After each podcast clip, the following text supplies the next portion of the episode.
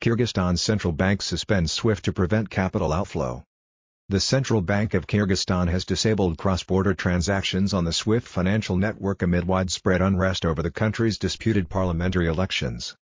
Aida Karabeva, an official representative of the National Bank of the Kyrgyz Republic, announced a temporary suspension of SWIFT in Kyrgyzstan in a statement on October 7. According to Karabeva, the bank decided to suspend SWIFT transactions in order to prevent capital outflows from the country and ensure the safety of assets. The executive claimed that the bank is planning to resume SWIFT transactions as soon as the situation in the country stabilizes.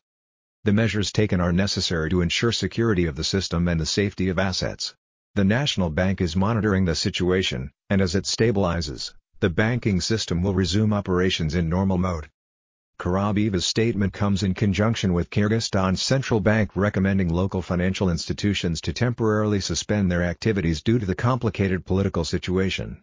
On October 7, the National Bank of the Kyrgyz Republic issued an official statement requesting commercial banks and lenders in Kyrgyzstan to halt operations.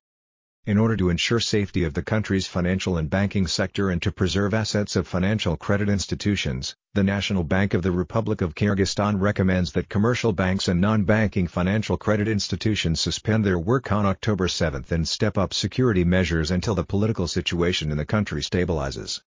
These measures come amid violent protests that began on October 5 in response to Kyrgyzstan's parliamentary elections that were perceived by protesters as unfair. Following the massive protests, local electoral authorities annulled the election results on October 6.